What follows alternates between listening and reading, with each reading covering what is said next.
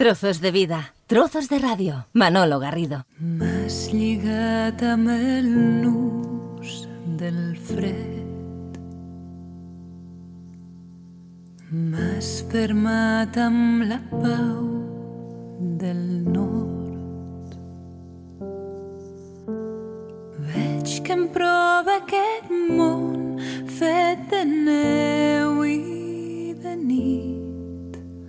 Sé que em renta per dintre el teu aire viking i no tinc por de dir que et necessito. Una plàcida nit d'hivern Acabas acostumbrándote a escucharte eh, cuando tienes la oportunidad de conversar con alguien en, en alguna emisora de radio o algún eh, a través de cualquier eh, periodista que se interese por estas cuestiones de, tus canciones, ¿acabas acostumbrando o ya le has perdido la pista a las canciones? Ya, no son tan tuyas. Mira, es una buena pregunta. No sé, yo creo que, mm, que como me he escuchado tanto, digamos en las últimas partes ¿no? del- de, crear el disco, en la mezcla, hubo mucho feedback. Yo doy muchos feedbacks, le doy muchas vueltas a las cosas y en la masterización también le hice rehacer cosas y es, digamos que lo tengo muy fresco, sí, sí que, sí que estoy muy acostumbrada a escucharme, ¿no? no Lo tengo todavía muy cerca, todavía no lo he puesto lejos, aunque la verdad es que desde que salió el disco, que casi que no lo he escuchado más, solo los fragmentos en las entrevistas, ¿no? Pero sí que todavía lo recuerdo mucho, lo tengo muy, muy en la cabeza. Quien habla es Emilia Rovira Alegre y es la que canta. Si no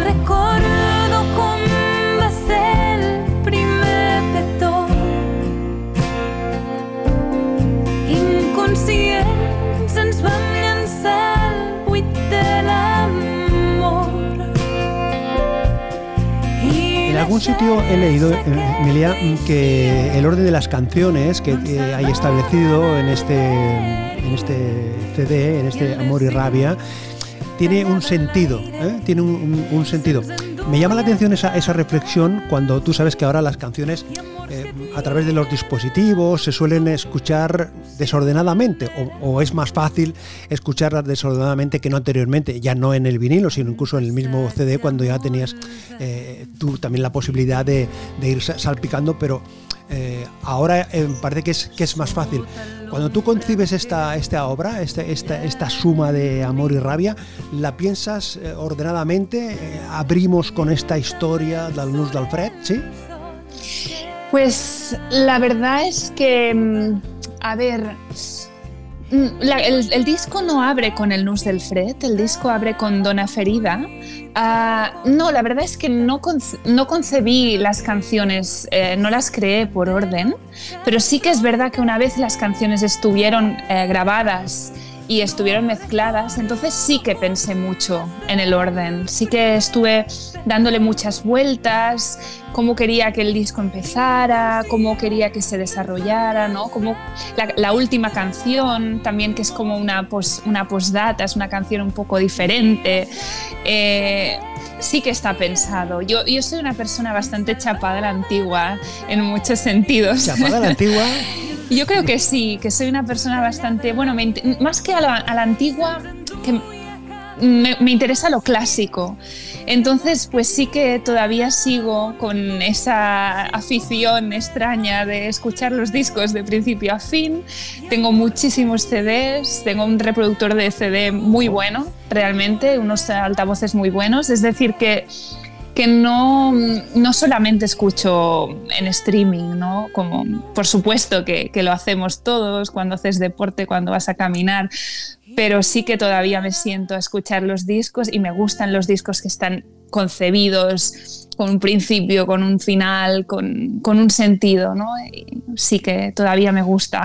Decías esto. tú, es cierto que el, el- el álbum se abre con el Dona Ferida, pero sí es cierto que el Nus d'Alfred es quizás el, el vídeo más trabajado, ¿no? Más, más, más, más elaborado, con más, eh, eh, con más tiempo para, eh, además con esos exteriores, esos interiores, esa, esa riqueza plástica, esa luz tan especial. ¿Esa luz solo se encuentra ahí donde tú estás, en Noruega? la luz de Noruega o la, la ausencia de luz, ¿no? Porque, porque sí que es, es verdad que, que, estuvimos con el realizador, ¿no? Yo tenía muchas ganas de rodar el vídeo en, que el exterior fuera la nieve, fuera eh, bueno, en la naturaleza. Y, estábamos, ostras, tuvimos un, enero terrible.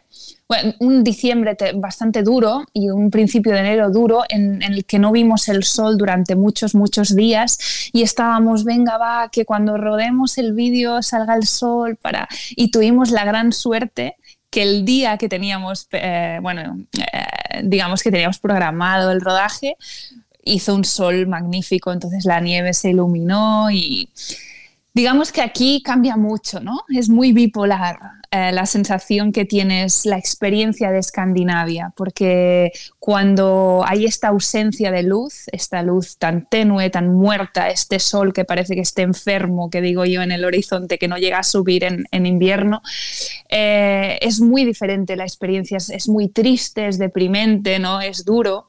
En cambio, cuando sale el sol, pues de repente todo ¿no? brilla y cobra mucha, mucha belleza, ¿no? Eh, de repente. Entonces sí que sí que es verdad que esta luz es, es muy especial, ¿no? El sol y la nieve. Yo recuerdo, recuerdo aquel eslogan, eh, no sé si, si tú también eh, te, puede sonar, en Reus, París, Londres, ¿no? aquello que aparecía, ¿eh?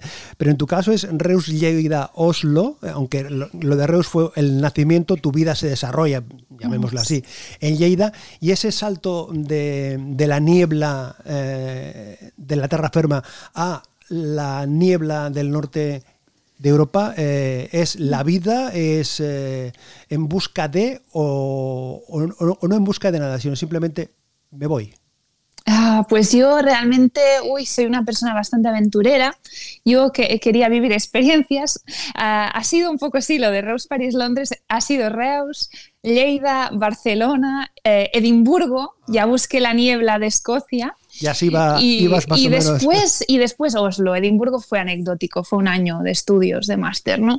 Y, y, sí, que, sí que es verdad que, que, ostras, que yo tenía muchas ganas cuando, cuando terminé mis estudios de piano en Barcelona, tenía muchas ganas de irme a vivir fuera, pensaba, no, no me quiero, no me quiero quedar aquí parada, ¿no? Quiero, quiero ver mundo, me gusta mucho ver mundo, experimentar cosas y conocer gente diferente.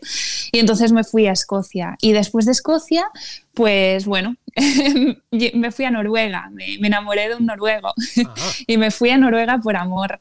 Mm. Y aquí estoy, casi seis años después. Eh, mm, mm, husmeando en, en, las, información eh, sobre Emilia Rubira Alegre, he encontrado varias cosas y me he guardado un párrafo que me ha llamado la atención. Dice, Emilia es licenciada en interpretación clásica por el Conservatorio Superior del Liceu de Barcelona y tiene un máster en composición de la Universidad de Edimburgo. Está aquí una, mm. descripción tal. me llama la atención lo que viene a continuación. Actualmente vive en Oslo, Noruega, donde ha aprendido a encontrar la serenidad rodeada de tranquilos paisajes nevados y la compañía de las urracas. Esto está en la biografía, ¿no? creo que es en la, mi página web, en esta biografía. ¿Esto es una licencia literaria o las urracas eh, realmente te acompañan también?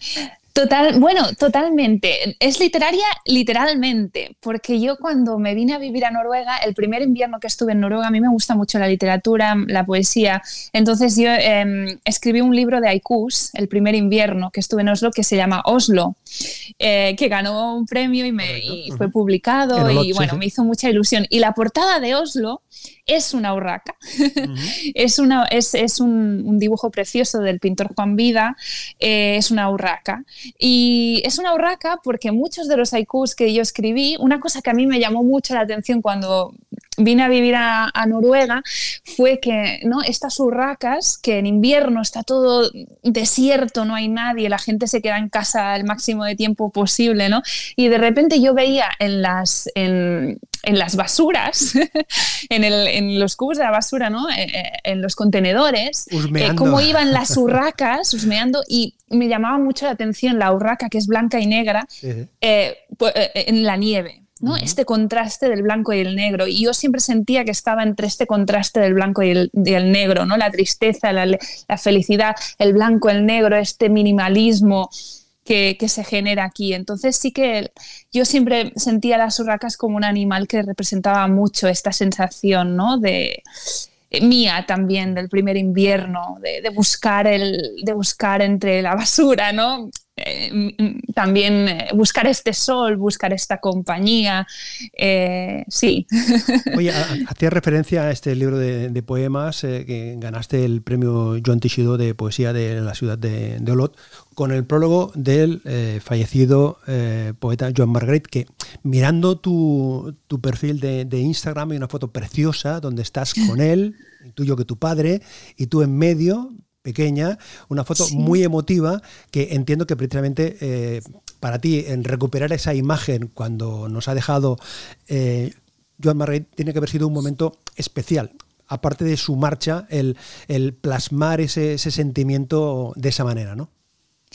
Pues sí, para, mí Joan Margarit eh, es como un segundo abuelo, un, una persona muy cercana porque es uno de los mejores amigos de, mi padre, han sido compañeros, colegas de, profesión, de, bueno, de la literatura, ¿no? Han hecho muchas, muchos proyectos juntos. Lo contaba tu padre hace, hace unos días en, un artículo en el diario El País, hacía referencia a sus, a sus afinidades y a sus discusiones, ¿no? De, qué es lo que tienen los amigos precisamente, ¿no?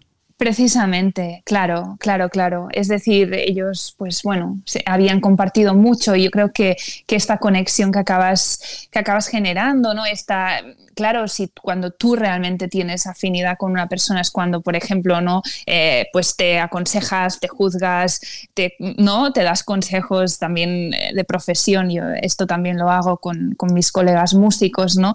Y es un vínculo muy, muy especial, ¿no? Que, que, que, tenían y que se establece. Y para mí, pues Joan Margarit, pues por esto fue como un padrino, fue una persona que además esto no lo he contado nunca, pero mira, ya que me preguntas, eh, fue la persona que a mí me animó a hacer el grado superior de piano. Eh, yo estoy aquí donde estoy hoy gracias a una conversación que tuve con él, eh, porque yo estaba a punto de dejar, de dejar la música, digamos, de intentar estudiar profesionalmente la música y me había matriculado a Historia del Arte. Y entonces él me dijo, ay, no, Emilia, no, eh, que, que, el piano y la música, ¿no? Lo tienes que hacer cuando eres joven. Además, él tiene un hijo que es Carles, que es saxofonista, eh, Carles Margarit, y, supongo que también por esta experiencia de su hijo, pues, pues a mí me animó, me dijo, es que esto ahora estás, ahora estás estudiando seis, ocho horas cada día, Emilia, ahora es cuando lo tienes que hacer. Esto es como el atletismo no, no lo dejes, historia del arte ya lo harás cuando seas más mayor. Y me acuerdo que esta conversación, pues a mí, pues yo dije, va, pues le voy a hacer caso, ¿no? y, estoy aquí también gracias a, él, ¿no?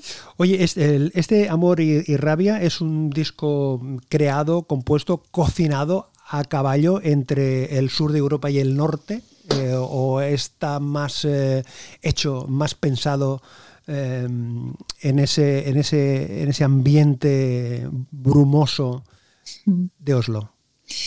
Pues hay un poco de todo. Sí que la mayoría de canciones, como yo paso la mayor parte del tiempo vivo en Oslo, así que viajo mucho, bueno, viajaba pre-COVID, eh, viajaba mucho ¿no? por conciertos, por trabajo. Eh, sí que es verdad que muchas canciones están compuestas en, Noruega, pero sí que es verdad que con, con los, algunos arreglistas, bueno, evidentemente la grabación ha sido toda en Cataluña, en, Lleida. En el barrio de la eh, Sí que se ha grabado alguna cosa en Noruega, se ha grabado alguna cosita y se ha masterizado en, Oslo pero, pero sí que, bueno, es, sí, sí, es un 50-50.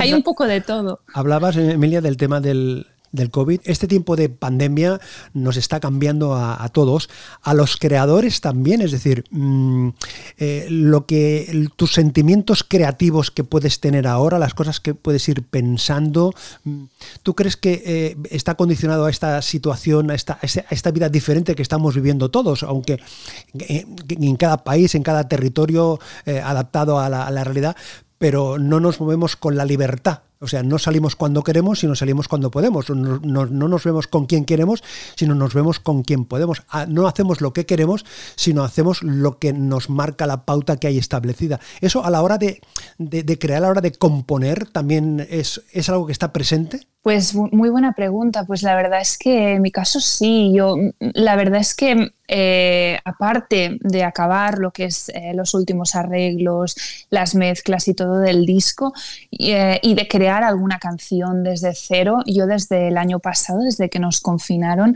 pues no he estado muy productiva creativamente, porque yo siento, yo creo que, que si eres una persona un poco mínimamente sensible, pues hay que admitirlo, que estos meses son muy duros y yo he estado muy triste también y, te afecta, te afecta el dolor ajeno, eh, te afecta pues ver a tanta gente sufrir, no solo por, por enfermedades o por muerte, sino por la miseria que, que hay para los jóvenes especialmente, ¿no? Y para mí, pues no puedo decir que haya sido un año especialmente productivo, ha sido un año un poco de, hibernación, ¿no? De, cuarentena, porque realmente las canciones del disco ya las había creado antes de la pandemia, ¿no? Eh, y ahora pues vuelvo a estar un poco más inspirada, pero, pero pesa, pesa. Y yo lo estoy... me gusta vivirlo, o sea, no, no, no quiero negar que es una realidad muy extraña y, no me quiero acostumbrar a ello. Quiero pensar que esto eh, tiene que ser transitorio, porque no es una vida, eh, no es una vida buena, ¿no? La que estamos viviendo ahora. Es una vida más difícil, ¿no?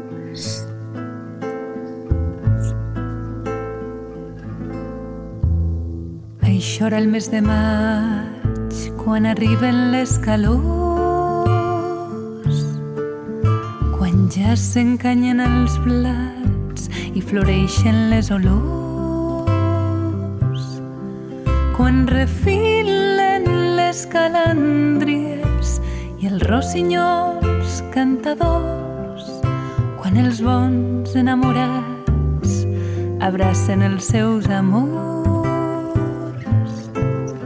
I jo no desventurat que ja que en una presó que ni sé quan és de nit ni quan torna la claror.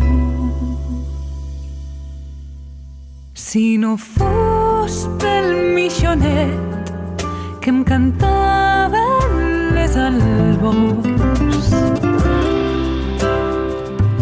historias que cuentas, las historias que, que cantan, eh, son vivencias como esta, tuya, alguien que te las cuenta, tú que te fijas, porque esa es la facilidad que tenéis los, los creadores, ¿no? que eh, podéis captar una situación, un momento y a partir de ahí eh, formularlo. El resto de los portales nos quedamos con eso, con, con, la interpretación, con la explicación que, que se puede hacer de cualquier momento. Uf, um, Ostras, vaya pregunta. Si es una ventaja, o sea, si es una ventaja es... Explicar lo que uno percibe, lo que uno siente, lo que uno le, le cuentan, es una ventaja y no sé si es, si es una responsabilidad también, ¿no? Porque claro, si yo, si fruto de esta conversación eh, a, ti se te, se te una historia que luego crees que puede acabar configurada en una, en una canción, dices, bueno, estoy absorbiendo o me estoy quedando con esta vivencia o este comentario o lo que yo percibo de esta, de esta persona, ¿no?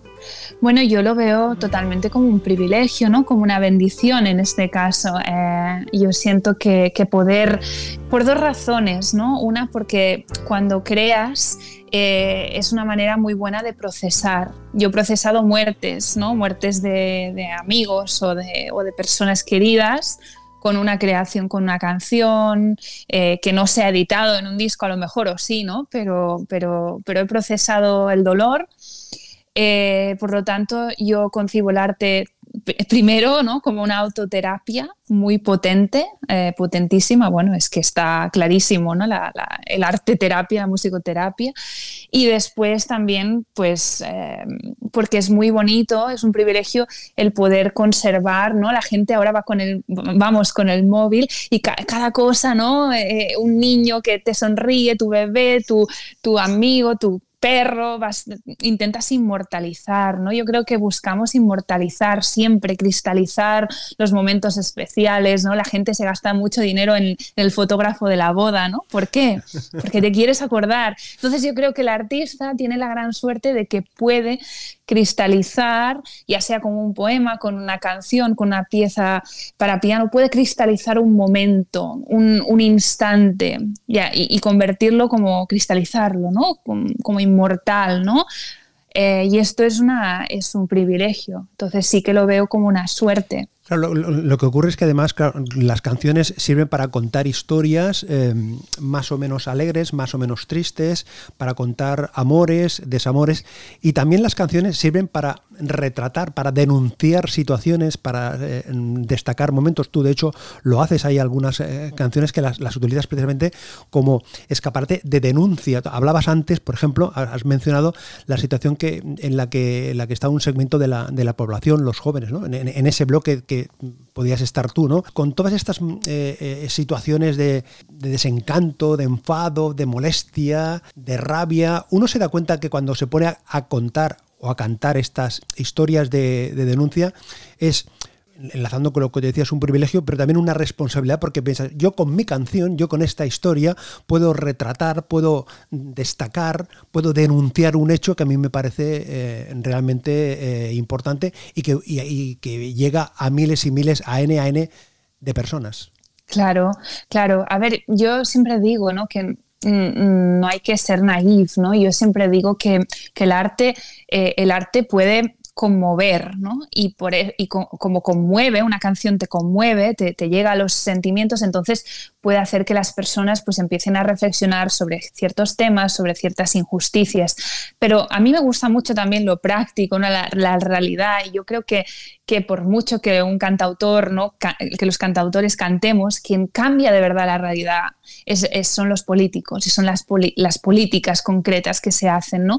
Entonces yo creo que sí que es muy bueno eh, y todas, todos los movimientos sociales, todas las revoluciones eh, han tenido eh, sus cantautores de referencia. ¿no? Entonces esto evidentemente no es una casualidad y es muy importante y en este caso no sí que hay una responsabilidad pero yo eh, casi no, no, compararía mi, responsabilidad como cantautora a la responsabilidad de un dirigente político, ¿no? Porque ellos sí que realmente tienen que tomar las riendas, analizar la situación y encontrar las soluciones. ¿no? Nosotros podemos conmover las conciencias de forma individual, denunciar, eh, poner el acento en lo que falla, eh, ¿no? apelar a las emociones, eh, despertar. ¿no? hay una canción de mi disco que es el Teu Silenci, que es una canción que está dedicada a las personas refugiadas que mueren en el Mediterráneo pues, pues yo a mí se me ocurrió nadando en el mar, que me gusta mucho nadar en, el mar, y pensando, ostras, en este mismo mar en el que yo estoy nadando en silencio, hay otro silencio, si es el silencio de la gente que, muere ahogada, ¿no? Y hay el silencio cómplice de, muchos eh, estados, de muchas personas con poder, pues que podían ayudar a que estas vidas no, no se perdieran, ¿no? Eh, bueno, pues es esto un poco, ¿no? Si mi canción con un cello que es bastante emotivo, ¿no? Que creo que, bueno, que la, chica toca de maravilla y creo que funciona bien, Pues si esto emociona a las personas y les, les despierta esta empatía de pensar, ostras, qué injusto, ¿no? Yo estoy aquí sentado en mi, en mi casa y hay personas pues que mueren eh, a la intemperie, pues si esto puede despertar y puede hacer que más personas se posicionen eh, en contra de ciertas injusticias, pues es maravilloso. Eh, pero claro, tiene que haber detrás eh, pues la política, el, poder real ¿no? de cambiar. Momento para la denuncia de los crímenes machistas.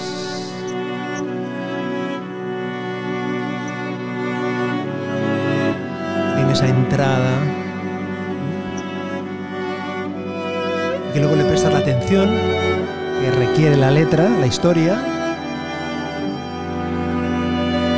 Aquest rei de l'inframont.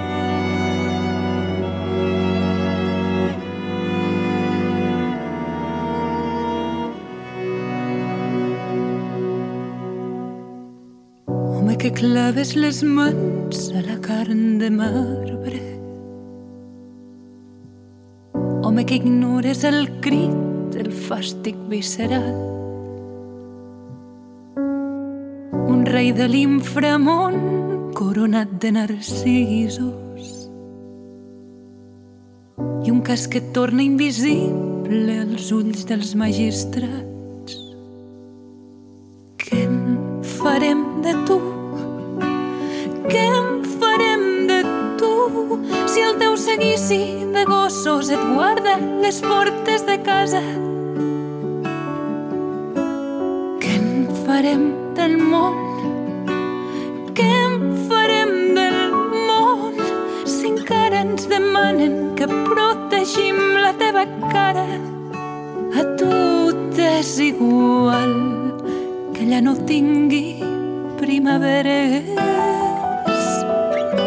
que l'estiu se li tornes glaçat a tu t'és igual que sa mare com la bona ceres els colors l'ajudi a retrobar ¿Cuánta razón tienes aquí cuando dices que hay ese, ese manto protector de la imagen, del rostro de estos eh, asesinos, ¿no? Eh, de, esta- de estas personas que ni siquiera el nombre, ni siquiera las, las iniciales. ¿eh? Pa- Parece que aquí hay un, un acuerdo tácito entre los medios de comunicación y, y los, algunos poderes eh, políticos para que, bueno, son unos, unos seres que no sabemos bien bien si son rubios, morenos, altos, bajos, gordos, flacos. En definitiva, en cualquier otro delito es fácil que aparezcan eso que llama la, la pena del telediario, ¿no? Cuando ves cuando los trasladan de un lugar a otro. Sin embargo, a los, a, a los eh, asesinos de los crímenes machistas parece que hay un manto ahí eh, que no, no sabemos. No sé si, si, si serviría para, para concienciarnos más todos que les viésemos el rostro y el aspecto que tienen estos indeseables, ¿no? Pues sí, pues a ver, no, yo ya no quiero entrar ¿no? en, en- en- en decir si esto tendría que ser de una forma o de otra, pero sí que, sí que es verdad que, ¿no? que esta canción la escribí eh, inspirada en el mito del, del- del- el rapto de Proserpina por parte de Plutón, que es el dios del infierno, ¿no? Y es un poco esta comparación eh, de, de- bueno, de esta idea, ¿no? De los hombres que abusan de las mujeres, que asesinan a las mujeres, eh, pues son los reyes, los reyes de este inframundo, ¿no? De este infierno y las arrastran a este infierno. Eh, y después está la madre, Ceres, la diosa, eh, que, cuando tiene a su hija, ¿no? que establece este pacto con, con Plutón, que cuando tiene a su hija la mitad del tiempo en, la Tierra, es cuando todo florece, llega la primavera, y cuando la, la- mujer, cuando su hija Proserpina está en el infierno con Plutón, pues es el invierno, es el otoño, ¿no? porque la Tierra está, está más muerta. ¿no? Y quería un poco eh, eh, pues hablar de todo esto, ¿no? Un poco también eh, esta idea de la sororidad, de las mujeres, que la madre, la amiga que acompaña a esta mujer abusada, a esta mujer maltratada, ¿no? en contraposición con este rey que en el fondo pues es un rey de, un infierno lo que tú has dicho muy bien no que está camuflado que no se sabe muy bien su- qué cara tiene, de dónde viene, a dónde va, que, que pertenece a cualquier, está demostrado que pueden pertenecer a cualquier estamento social y cultural. Eh, y es un poco un misterio, ¿no? Y, quería esta aura de, misterio y, cre- y creo que el mito eh, romano greco-romano pues me sirvió de mucho ¿no? para ilustrar este, este infierno, esta oscuridad eh, de la... Bueno, es una oscuridad creada entre todos, ¿no? Y por eso también hablo del, del el, el seguisi de gozos, ¿no? Este, esta, estos perros, que, esta corte de perros, ¿no? Que acompañan al, al hombre, ¿no? Eh, el perro, el cancerbero que vigila el infierno, pues sería to- toda esta, toda to- su manada, ¿no? Todo este grupo de, de- de- de- la sociedad, de hombres, ¿no? Que, que protegen al maltratador, que lo acompañan, que ríen con él, eh, que, que disfrutan de las, de, ¿no? Del este maltrato, ¿no? que, lo, protegen. Esta es la parte de la rabia del disco de amor y rabia, o sea, ese, por, esa dicotomía prácticamente, o no, o, el amor con rabia o la rabia con, amor se, se entiende perfectamente. Ah, no, yo creo que no, yo creo que sería ideal eh, que, aspirásemos a un mundo en el cual eh, no es necesaria la rabia ¿no? para que exista el amor. Eh, yo no, no, creo que, sea necesaria para nada, ¿no? no son dos cosas que sean interdependientes para nada. A mí, pues yo titulé Amor y Rabia y en este, en este disco hay de amor y de rabia, ¿no? por el simple hecho de, bueno, de que yo escribí canciones de amor porque uno puede tener un momento personal bueno, puede querer escribir canciones de amor, de amor bueno, de amor plácido, de amor sano. Y después pues hay una serie de cosas ¿no? que pasan en el mundo, que te han pasado a ti en el pasado, eh, que te despiertan esa rabia. ¿no? Y, pero ostras, no, yo, mi sueño es vivir en un mundo en el que domine básicamente el amor. Sé que es imposible prácticamente de conseguir este sueño, pero pero sí, sí, sí, totalmente. Vull escriure una cançó d'amor que s'assembli molt a tu que m'abraci amb els teus braços i que em miri amb els teus ulls. Vull escriure una cançó d'amor que em recordi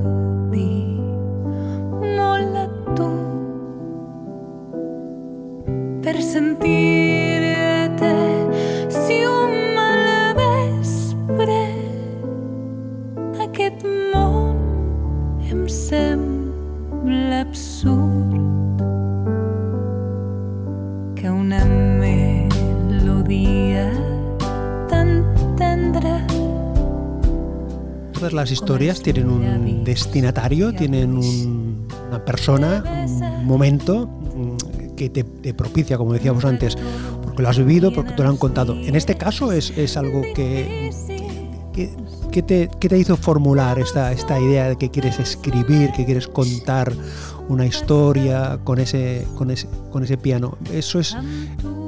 Te, lo motivó algo en concreto o de estas cosas que, vas almacenando en tu disco duro eh, emocional y aparece ahí en cualquier momento?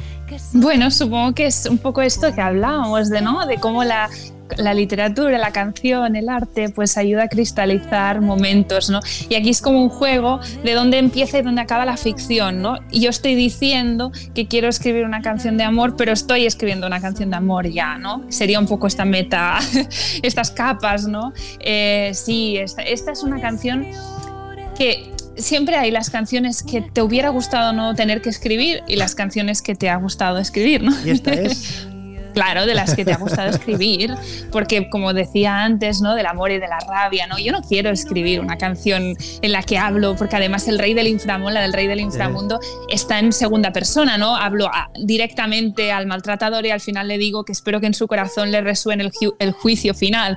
Eh, yo, no, yo no quiero tener que decir estas cosas, yo no quiero tener que cantar sobre gente que muere de forma injusta, sobre gente que está en, en la cárcel eh, de forma injusta para mí, gente, etcétera. Yo no quiero hablar de esto, ¿no? Son canciones que preferiría no tener que haber escrito nunca y que no, pasaren, que no pasasen esas cosas. Pero en cambio, las canciones de amor bueno, ¿no? Esta, esta canción que simplemente es muy sencilla, es quiero escribir una canción por si en algún día, ¿no? Por, por si acaso, eh, pues está escrita, ¿no?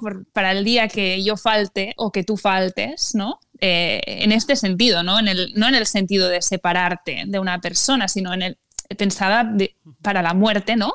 Contra la muerte, eh, pues porque en el día en el que yo falte o en el que tú faltes, pues encontremos este consuelo o esta, este amor cristalizado en esta melodía, ¿no? Oye, hablando de la mecánica o del proceso de, creación, siempre con tu piano eh, a tu lado, es decir, eh, las historias las vas eh, creando, las vas cocinando, si me permite la expresión, con el piano a, mano, es decir, o, vas primero con la, con la historia y luego encagas la melodía o lo haces simultáneamente. ¿Tienes, tienes una, una costumbre, no me atrevo a decir técnica, pero tienes una rutina establecida? Eh, sí, sí, eh, muy buena pregunta también. Eh, realmente es, yo creo de forma muy holística, muy, muy simultánea. realmente cuando creo una canción la creo bastante de sopetón, o sea, muy seguido.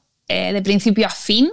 Eh, sí que la trabajo, la corrijo a lo mejor después, pero poco, poco, solo como ¿no? parir de repente. ¿no? Eh, lo que pasa es que sí que para que pase esto, pues tienen que pasar muchos días en los que estás haciendo y no sale nada. ¿no? pero sí que no, no soy de trabajar de forma fragmentada, ¿no? de trabajar las letras, después de trabajar las melodías, no, me sale todo a la vez todo, toda la vez. Si son letras mías, si son poemas musicados, pues me sale la música la, de repente, ¿no? y, sí que es, en general suelo escribir con el piano, aunque algunas veces uso la guitarra, porque como soy muy mala con la guitarra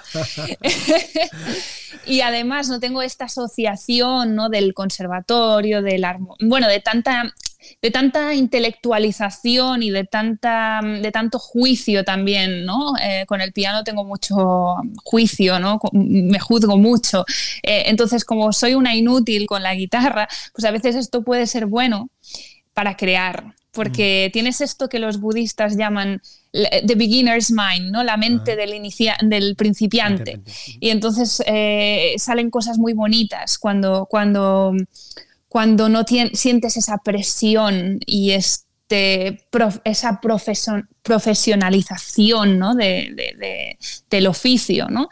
En cambio, con la guitarra, pues ostras, mira, suena bien si estoy haciendo un mi menor cutre, pero suena chulo, ¿no? Entonces, pues salen cosas también. Hablabas del, conservatorio.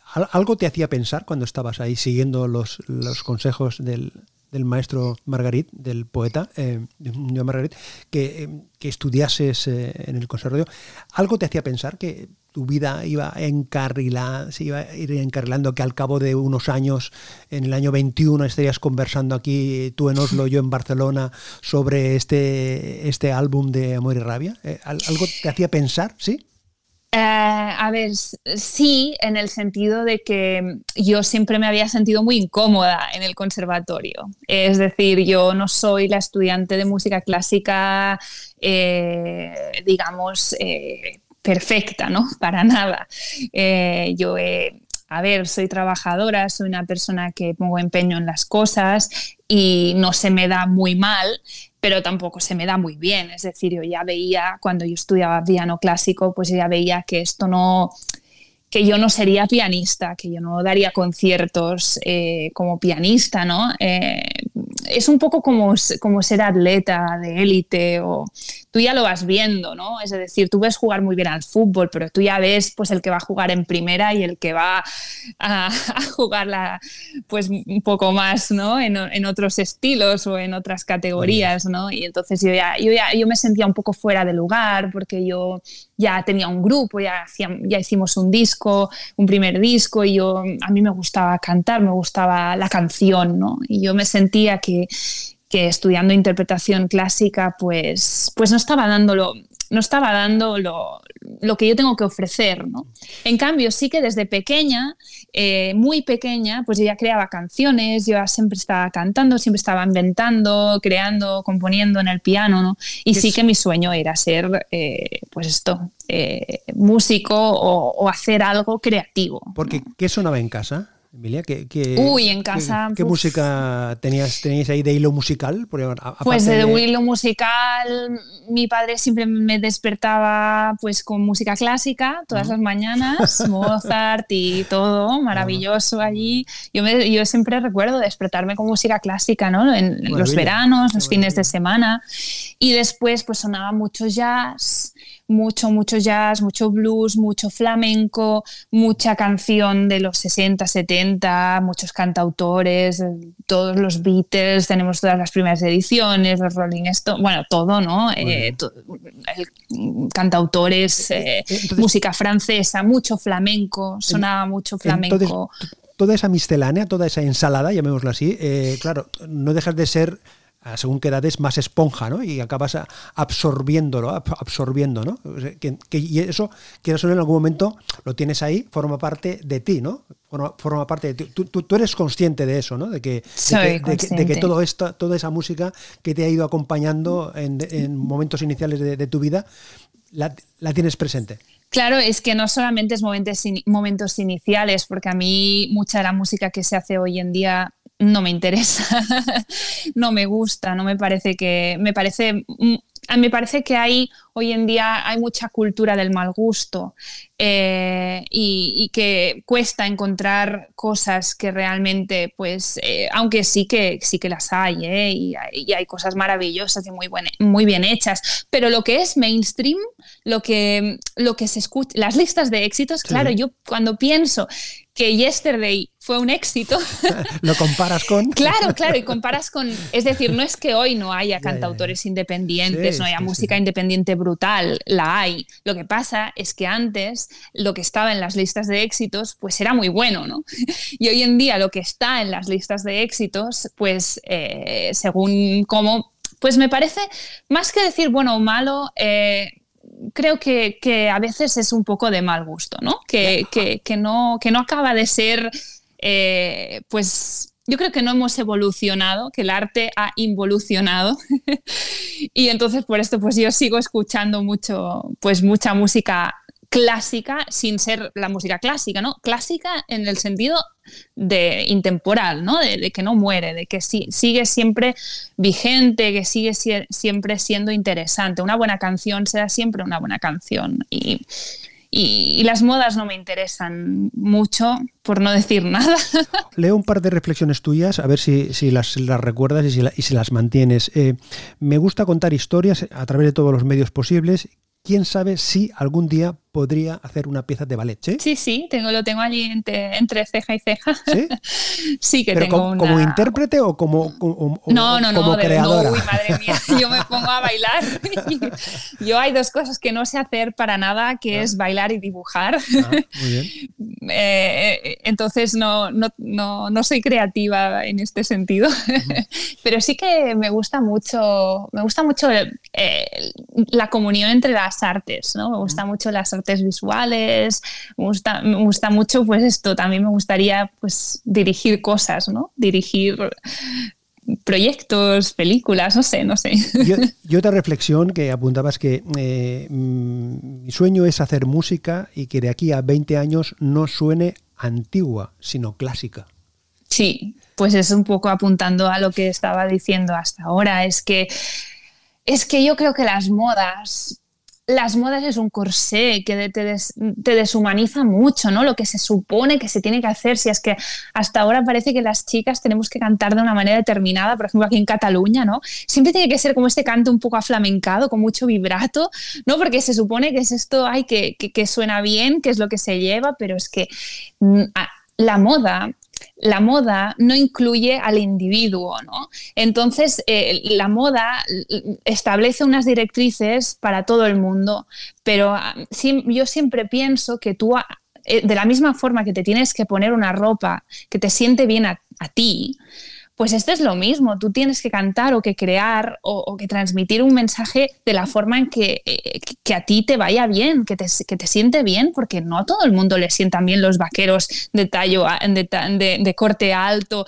y con... No, es que hay cosas que son, que son simplemente que se que se llevan por el hecho de, innovar, de cambiar, de ¿no? esta cosa de, que nada, de que nada es igual, de que nada se mantiene, de que las modas siempre tienen que variar. En el fondo, esto es, esto es el capitalismo, que, quiere que te compres unos pantalones nuevos cada tres meses. ¿no?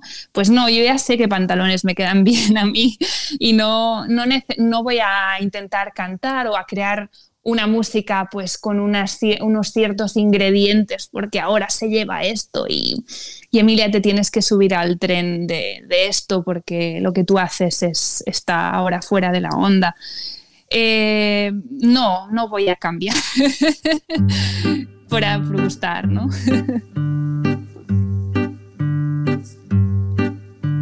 Lila de Cohen brillaba com un sol enmig del mar. Mentre el ferri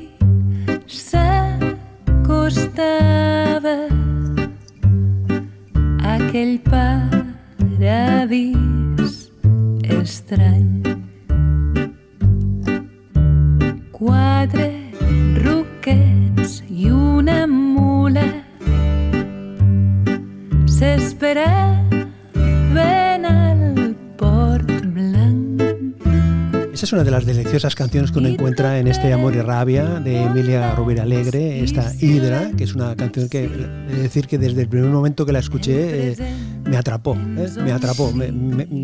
es que me, veo formando parte de esta, de esta historia. Es tan, es, tan dulce y tan mediterránea al mismo tiempo, ¿no? con el sonido, la, historia. ¿eh? De, dónde sale esto, Emiliano? Ostras, pues muchas gracias. Esta también es una canción que me gusta haber escrito, ¿no? Forma parte del club de las, de las de las, canciones alegres, ¿no? de, las buenas.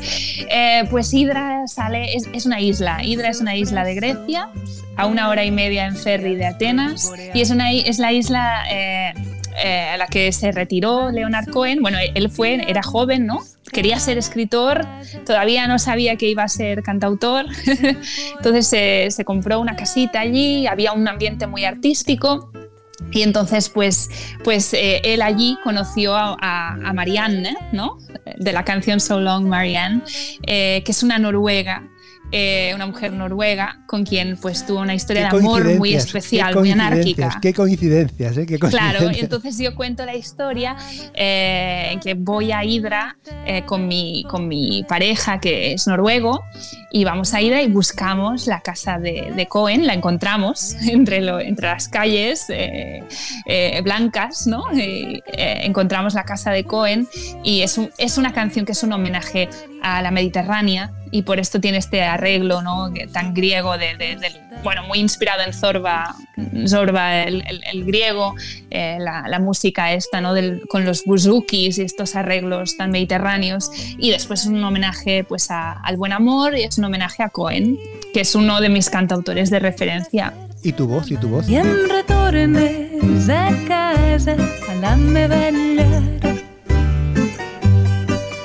als seus braços i als freds boreals. En aquesta casa senzilla Amor y rabia. El disco de Emilia Rubira Alegre, alguien que nació en Reus, que vivió en Lleida, en Barcelona, en Edimburgo, pero que ahora está prácticamente todo el tiempo en este país tan desconocido desde aquí, tan conocido para según qué cosas, pero tan desconocido. Noruega, Oslo, con ella hemos hablado, ella, a ella allí en el sur y nosotros, nosotros en el sur y ella en el, en el norte. Emilia, gracias por compartir este ratito con nosotros. Ha sido un placer y enhorabuena por el trabajo, por hacernos estas canciones que nos acompañan en este tiempo tan, tan complejo, tan, tan difícil, que nos, que nos ha cambiado y que nos está cambiando tan, tanto la vida. Muchas gracias a ti, Manolo, por esta entrevista tan, tan agradable y tan, tan bonita. Gracias.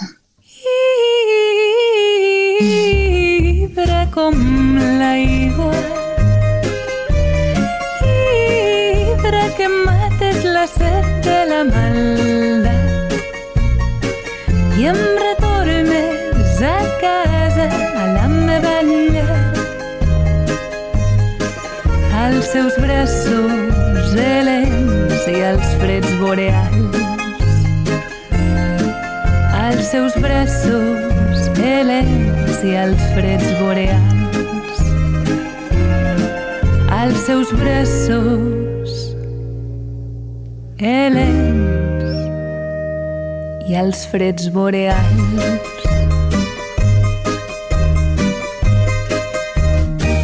Trozos de vida, trozos de radio. Manolo Garrido. Un placer acompañarte.